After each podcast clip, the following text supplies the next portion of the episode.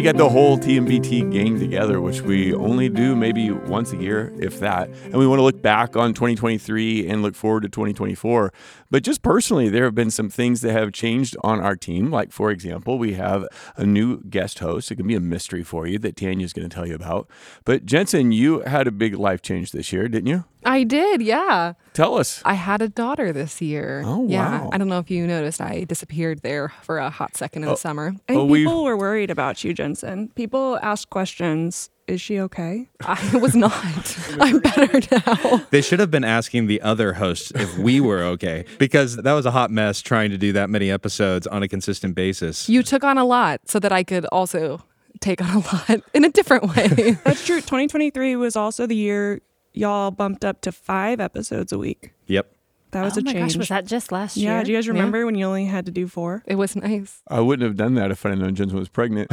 so, Jensen, this is second child. Yes, my second child, Florence. And how old is she? She just turned five months. Okay. Yeah. And Had to think about it for a second. Tanya, anything happen in your life? Didn't you have two kids with broken legs at the same time? Oh, was um, knees. Yeah, ACLs, two Ugh. ACLs back to back. Wow. That's worse. One ACL per child or one child with two ACLs? Um, two children, two different ACLs, two weeks apart. Whoa. Gosh. But one of them has had multiple ACLs. Yes, Don't you only have two? I think I have four kids, but I think they all have two legs. I'm saying, doesn't a person only have two Oh, ACLs? yes. Not, not yeah, but you can keep injuring the same leg. Yeah. Oh. Tanya must have Turns bad out. genetics. I don't know what it is.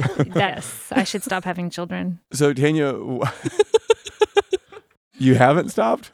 Um, I think so. I think about 13 years ago. Okay. so, why don't you introduce everybody to our new mystery guest host? Yes, Jeff is here. We're very excited. So, this summer, when we were all feeling a little overwhelmed because Jensen was gone, You're welcome. we did this nationwide talent search and we asked Jeff to guest host. And he did so well, of course, that he is now coming on as our fifth host. Hi, Jeff. What's Good up? Good to see you I'm across so glad the to meet table. you guys. This is Jeff awesome. Garrett. Yeah. All right. So, just to get everybody to get to know you a little bit, it's clear Keith doesn't know Jensen at all. He's asking about children's names. Doesn't know my Were child's you pregnant? name. Were you not pregnant? I was. You know, it's tough Yeah. to tell. Well, I'm sorry that Jensen doesn't call me. I'm not her first phone call when she finds out that Yeah. she's, He was you know, the, the Pete on the third, stick and so- two lines yeah. showed up, you know? So, Jeff, to let everybody get to know you just a little bit, we thought it'd be fun to give you some questions, a little lightning round here. So, does anybody want to go first? Yeah, I want to go first. Mm. Oh, Keith. Jeff, He's ready. what's the most millennial thing about you? Oh, what's not millennial about me? You did want to wear a plaid shirt today. I did want to wear a Yeah. plaid. I love flannel. Oh, wow. I don't really know where to stop with. I feel weird because I'm kind of. I feel like a little bit of an old soul, but also I'm so stereotypically millennial. That's kind of figuring out the mid 30s life. You, you have your quarter life crisis? Yeah, yeah. Good. Who else got a question? I have a question. Oh, go, Jensen. This is a hot debate in my household, so important how you answer this. We like to ask everyone Would you rather go on a month long, all expenses paid trip to Europe or go to the moon once and then come back? This is a hard question.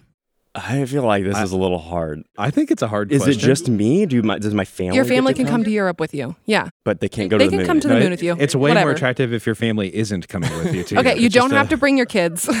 Okay. Just you, your wife. and Yeah, just a quick good. clarifier. I know I'm drawing this out, but I can go to Europe later if I want to. I just don't get it all paid. Yeah, you can always go back to Europe, but you would have to pay for it Yeah, for a I, month. I want to go to have the a lot moon. of kids. All right. It's expensive. I wouldn't take everybody to the moon Patrick we could go can to the say month to month, but What does Keith want? I want to go to Europe. Yeah. I'm going to go to Europe, later. Oh, I'm going to go to the pretty moon, sure. get a space view of Europe, and You're- then I'm going to go to Europe mm. later. What are you going to do on the moon when you You're get there? wrong. You guys want to rocks? do what literally millions of They people don't have do. restaurants Yeah. on the moon. I Okay, do. you and Elon Musk are going to go to the moon. You guys are such normies. SpaceX. No, you mm-hmm. could join what I mean. How many people have stepped on the moon? Like twelve people. Yeah, that's But great. no, I want to do what everybody else has done and, Yes. and, and tromp around Europe. And Yeah. you can still do it later. You can would else see be- has Earth from space. Here's the This is thing. easy for me. You could not pay me enough money to get inside of a rocket ship and go up in the air. Airplanes are good enough. Did you ever read the book Mars by Andy Weir? No. Yeah. You Oh. didn't? Nobody did? It You was a did, Tanya. bestseller. Yeah, it would make you not want to go to the moon. I think we should stop and text Christine and tell her that Keith wants to go to Europe before the moment is over. That's probably true. All right, Jeff, I have one last question for you here. It's really profound. It's deep. I can't wait. Okay. Is a hot dog a sandwich? It's a good one. Oh, these are the hardest questions, but I love these questions. Yeah. This Uh, says a lot about you. Okay, I'm gonna say a hot dog is sandwich adjacent. that, Cop that out. wasn't. Cop out. We need a clear yes or no. Yes. Yeah, I'm gonna disappoint the sandwich people, but I'm gonna say it's not a sandwich. Mm. Oh. Oh, it's why? for sure not a sandwich. Yeah. Hmm. Traditionally, a sandwich has bread and Yeah. meat betwixt it. Yes. this is true. So But- there are things that should be, but I feel like if I'm Ergo. sitting at Kauffman Stadium or any, you know, ballpark in famed, you know, Yeah. MLB history, and I say to my friend, Hey, do you want me to go get you a sandwich? They are not going to think that a hot dog is one of the Yeah. options. Then you come back with a hot dog. And they're Yeah, like, I they'll thought you say, were getting me I a thought you were gonna give me a sandwich. sandwich. I didn't ask, does the world in general consider hot dog sandwiches? I, It's I asked, Jeff. is it a sandwich? Yeah, but I think that the consensus of the world is unanimous. Nobody's going to expect you to bring them a hot dog when they ask. Plus, for a it's one piece of bread. You need two for a sandwich. So if I boom. cut the hot dog in half and the bread in half, it becomes a sandwich. Yes. Okay. There we go. It accidentally becomes a sandwich once it falls apart. yeah, because that happens to my hot dogs all the time. All right. Well, you sometimes eat a hot dog sandwich. Well, we wanted to come together today to talk a little bit about what we all learned this past year. As you know, we've been in the New Testament the whole year. We went through the whole thing. I put a lot of work on other people to go through most of it, but we're excited. It was fun. And so we just kind of wanted to share a little bit about what we learned as we went through the New Testament. You know what I learned about this whole process and going through the New Testament this year is that I would never have done something like this without accountability. Hmm. That's what I learned. You learned something about yourself. Yes. Do you just read through the New Testament in a year on your own? Yes. Yes. Okay. he does better than us. I'm- I'm a pastor. it's I get paid. That's true. That's true. that. No, I liked the structure. I liked the accountability. I liked that we had a plan in place and I knew where we were going. And I liked that I did it and finished it. And that's what I learned. I loved having just gone through the Torah in 2022, following it with the New Testament and seeing how much the New Testament points backwards to those five books. I feel like one, we kind of set ourselves up well because we did some of the legwork to prepare for 2023 in 2022, but also just getting to see those, yeah, cool connections that make the whole text deeper and richer. And you pulled out some of those in the newsletter. Yeah, it was one of my favorite segments to do for sure. Annalyn, would you say that what you learned from the New Testament is even more about the Old Testament? I think so, definitely. And, you know, Jesus said that he came not to abolish the law, but to fulfill it. So to sit in the law, in the Torah, and then to read about Jesus' life and read about the church that he established. It's cool to see that fulfillment starting in the old and continuing in the new. I think one of the things I learned, and I kind of felt guilty because I felt like I was repeating it throughout every single podcast. And at mm-hmm. some point, I have to say something different here is the way in which the cross really sits in the center of the entire New Testament. I found myself again and again, whether it was Paul's letters or it was the book of Revelation or it was the Gospels, highlighting the ways in which Jesus calls us to take up our cross, to emulate his self sacrificial love, but also highlighting how his self sacrificial love is transformative to us. That when he gave himself to us, for us, it changed us from the inside out. And I feel like I saw that in a way. This is the case if you go through any big section of scripture in a year, you see things that you haven't seen previously, but it really didn't matter where I was at. I kept seeing it. And so, really, this is just an apology to everyone who heard me talk about self sacrifice, you know, dozens and dozens and dozens of times across the episodes, but it really stood out to me in a different way this time. Yeah, it's funny. I also repeated a lot, sorry. But I was thinking through the idea of Jesus' kingdom coming, that he came to announce his kingdom. And so often, so much of the New Testament points forward to that hope, the hope that we have in Revelation, especially. I was really like, focused on this idea that like Jesus is bringing a kingdom, it's coming back, and we can look forward and hope for that. And in the Advent season, I'm thinking more about that too. But it was just exciting to read passages of scripture and see how we as Christians have this really joyful hope that we can look forward to something bigger than ourselves, that we can live for something bigger than ourselves. And there's a true reality. There's resurrection coming. There's a kingdom that's being built, and we get to live there one day. So I said that a lot. Any other big takeaways?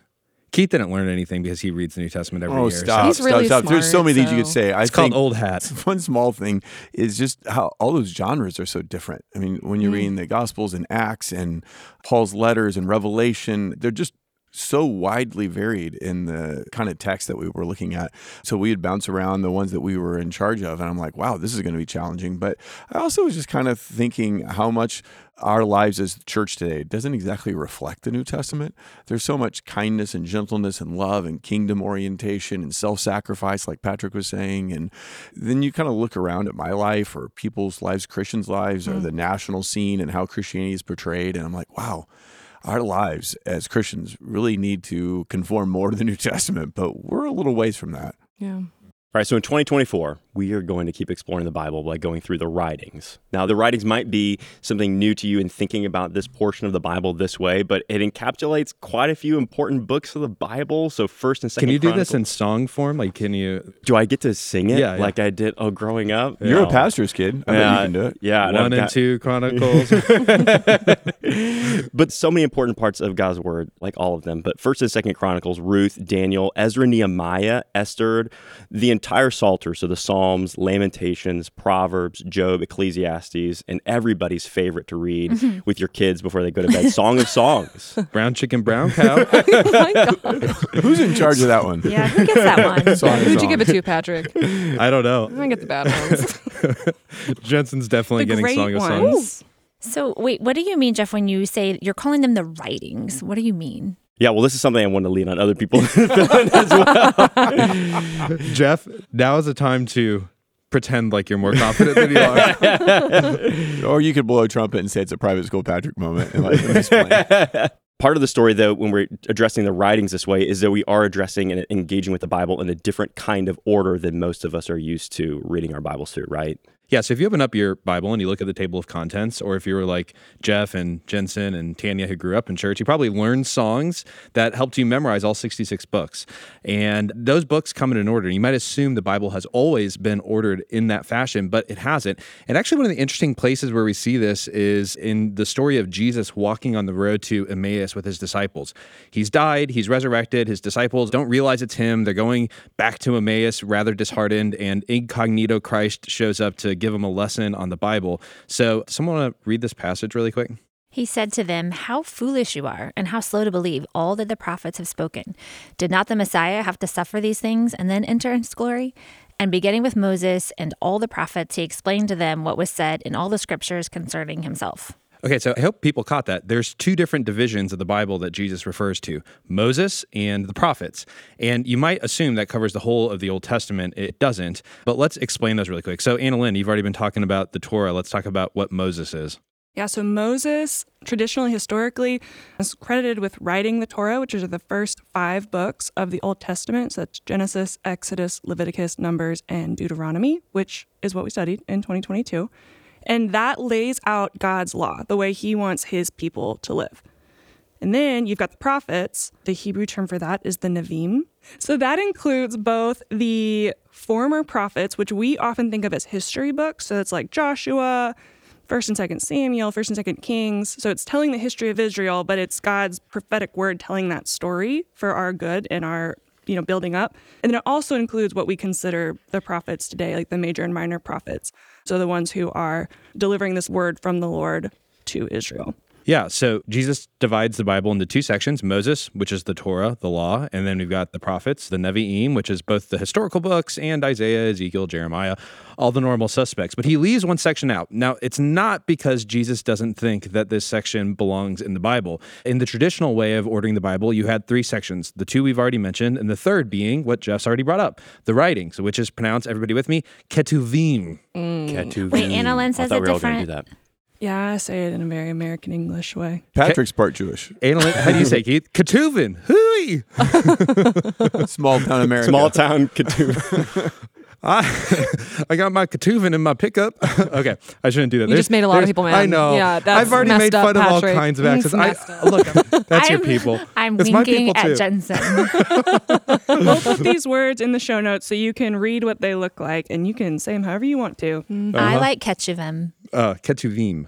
Oh, yeah. Yeah, What the about Veem is important. Veem. Sorry. Veem. Ketchuvim. Sounds like Ketchup. ketchup. Ketchup. Ketchup im. Veem. Okay, Now, if you listen to the books that Jeff mentioned, it kind of sounds like a random grab bag. You know, with the law, it's all the books that Moses wrote, Genesis through Deuteronomy. The prophets kind of fit together, history and the prophetic writings. But then you get to the writings, the Ketuvim, and it starts looking like a grab bag. You've got poetry, so you've got the Psalms and Lamentations and Song of Songs. You've got wisdom literature, Proverbs, Job, Ecclesiastes. You've got apocalyptic literature, Daniel, and then you have some history too, First and Second Chronicles, which basically tells the whole shebang of the Old Testament. And then you have Ruth and Esther and Ezra, and Nehemiah. Now I realize I'm just rolling through these, and you might be getting lost, but here's the point: in our modern Bibles, we don't order it this way. Instead, we took all of those books and we just sprinkled them all over. Sprinkled. Okay. That's what we did. We took the writings and we just sprinkled them throughout what would have been considered the prophets. And as a result, our Bibles look rather different. We end up having the Pentateuch, which is the first five books, the historical books, which we've already mentioned, the Psalms, the wisdom, and the prophets. And the writings just get sprinkled throughout. So is this one of those private school Patrick quizzes, like you know, a test that doesn't really matter? You're famous for those. yeah, why are we talking about the organization? Yeah, of, of, all the things that we could be talking about. Oh, that's so good. I yeah, yeah, because it's interesting. No, I think this Is it? But is it really? Well, I think it's interesting because it actually really matters. Anna Lynn brought this up, but when you think about the prophets, if all you think of is Isaiah, Jeremiah, and Ezekiel, but you don't think about Joshua and Judges and these historical books as prophets, you read those historical books differently. You think, hey, I'm just getting a historiography. Like, here's a story. This is kind of what happened. But when you read them as a prophetic text, it's like, oh no, this is God writing to his people. He's trying to challenge them to believe in the covenant and challenge them to resist idolatry. If I read the historical books like I read Isaiah, I get a very different result. like it matters for me Mm-hmm. listening to it. It matters in a different way than I think it would otherwise. And I think the exact same thing matters for the Ketuvim, the writings, and that's because they are set in the setting of the exile. Yeah, so talking about the exile is super important. So remembering the exile happens in a historical context where the people of God in Judah break God's covenant. Babylon comes in, destroys the city and the temple near 586 BC. It's a tragic event in the history of God's people. They're carried off in exile. They are not at home. Life is not the way it's supposed to be. Eventually, Babylon becomes the Persian Empire, and some people come back in and live in Jerusalem under foreign rule. So you're kind of not really home, even though you might be in a physical location of Jerusalem. So other people are scattered throughout the world. You have the diaspora population of God's people. So when you're reading in exile, you read documents differently because your lived experience is very pronounced. You're asking different kinds of questions. So here we're imagining Jewish people in Babylon and in Persia. They're struggling to remain faithful to Yahweh and make sense of their worship, of their lives, of their identity apart from the temple and away from the land. So then what happens when we as 21st century people read the writings in the context of the exile? What does that help us with? Well, the interesting thing is that we have so much in common with the people in the exile because we too live in a land that's not our true homeland, that our home is in heaven. That's where our citizenship is, Paul tells us in Philippians 3, and we are in exile here. First Peter tells us that we're part of the exile. So these writings written in the exile have a lot to say to us. Yeah, so let me give some examples. What changes about the book of Psalms when we read it in an exilic context? Well, all of a sudden, these are songs that, for the most part, people are singing apart from the temple. They're not in Jerusalem, they're not in the land. So they're learning how do I worship God far away from the Jerusalem temple, which, back to Keith's point, that's what we have to figure out. How do we worship and love God apart from the heavenly Jerusalem, apart from the promise of heaven coming to earth? I think you can do the same thing with the wisdom literature. Again, you're imagining people living in Babylon and Persia, and they worship different gods than the Babylonians and the Persians do. And they're trying to figure out what's it look like for me to live a wise life here. I don't want to get executed by the empire. I want to make the empire flourish, hmm. but I also need to resist the empire because I can't be a part of it. So, what's wisdom look like? And that's exactly the context that I think we find ourselves living in.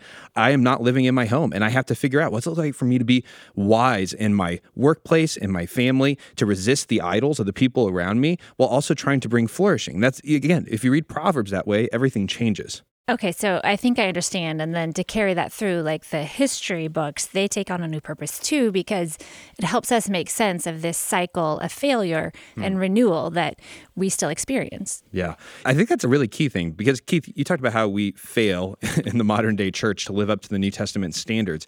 And when you read these old historical books in the context of the exile, you realize there's nothing new about that. God's people have always gone through cycles of failure and idolatry and renewal, and then that renewal failing again. That's what we face in our own lives, in our own church, is the call to renewal and the call to turn back when we fail. So the plan in 2024 then is that we're going to go through all these writings and this is going to take us the whole year to do it. And here's the thing is that it's going to be cool for you to say, "Hey, I went through the Torah. I've been through the New Testament. Now I'm going to spend a year focused on the writings." Wait, does that mean next year we're going to do the prophets? I don't I didn't want to say it, but maybe might be what's next. Preview. it might be hard, but Keith. but it's kind of exciting to think you're working through the entire book of the Bible one day at a time, and you're reading along in the Bible reading plan that Anna Lynn made. But here's the thing: is you're not just getting more information. I hope it really is leading to transformation. That you're seeing yourself grow in your faith. You're seeing yourself grow more humble, more kind. You have God's kingdom on your mind instead of your own kingdom. You mentioned that Bible reading plan. So that's a resource we started last year. And the idea is for you to know what's coming on 10 Minute Bible Talk. So when you plug in for the day to listen to the devotional, you have the opportunity to read that passage ahead of time. And so there'll be a link to that in the show notes where you can download that reading plan and jump right in with us. I love that part with the reading plan because, as we know, writing the podcasts, we can't always talk about everything that's going on in scripture. And so we're trying to take good nuggets of truth and make it applicable to you in your day. But it's awesome if you guys get to go in and also see the full context to read all that scripture so that we really are going through all of the writings this year together. So I'm looking forward to this year. If you haven't already, again, just one more time, click the link in the show notes and download that Bible reading plan, or you can go to 10minutebibletalks.com and we'll have it downloadable there as well. I hope that you will read through everything as well as listen to all the podcasts this year as much as you can. But we're looking forward to this, and I hope you'll join us on this journey through the writings. Can I just say one more thing? Is I think like Tanya was talking about earlier that she learned that having accountability is helpful. What if you got mm. one or two people to do this with you, a small group or somebody in your family, and you just sent them a link to this and they maybe downloaded it or maybe they just listened to the podcast, whatever, but give you something to talk about, I think. Yeah. And if you can't think of someone in your life right now to do that with, we Do have it with Jensen. do it with me. no, I was going to say we have social media, and Celia's working to create a community there where we share about other people reading, what other people are learning, how they're growing. And so if you feel like, man, I don't know who those people would be, follow us on Instagram, follow us on Facebook, and we're going to be sharing encouragement and talking about the reading plan and encouraging you to listen and learn alongside us. Yeah, I get the coolest stories coming in in response to the newsletter about people who listen in the car together as, you know, a mom's driving her kids to school or who sit around the breakfast table each morning and do these devotionals together. And people are really creative in how they're working this time with the Lord into their day. And that's kind of the dream for mm. 10 Bible Talks. That's why we're here. Jeff, you still in? What are we even doing? I'm kidding. no, no, I love it. I can't wait. I love Awesome. like just seeing you kind of mentioned this, Patrick, with the New Testament. The cross is at the center, and you have a unique encounter with God's word with Jesus. And so, in a similar way to this, to be building an anticipation, a longing for who Jesus is and what He does for us. So excited to dig into the writings. Well, I hope you'll join us this year for the writings or the Ketuvim if you want to impress your friends. It's going to be a great year in a new part of the Bible. I promise Patrick won't say Ketuvim every episode. It is very impressive. I can't promise that. Challenge accepted. Goodbye.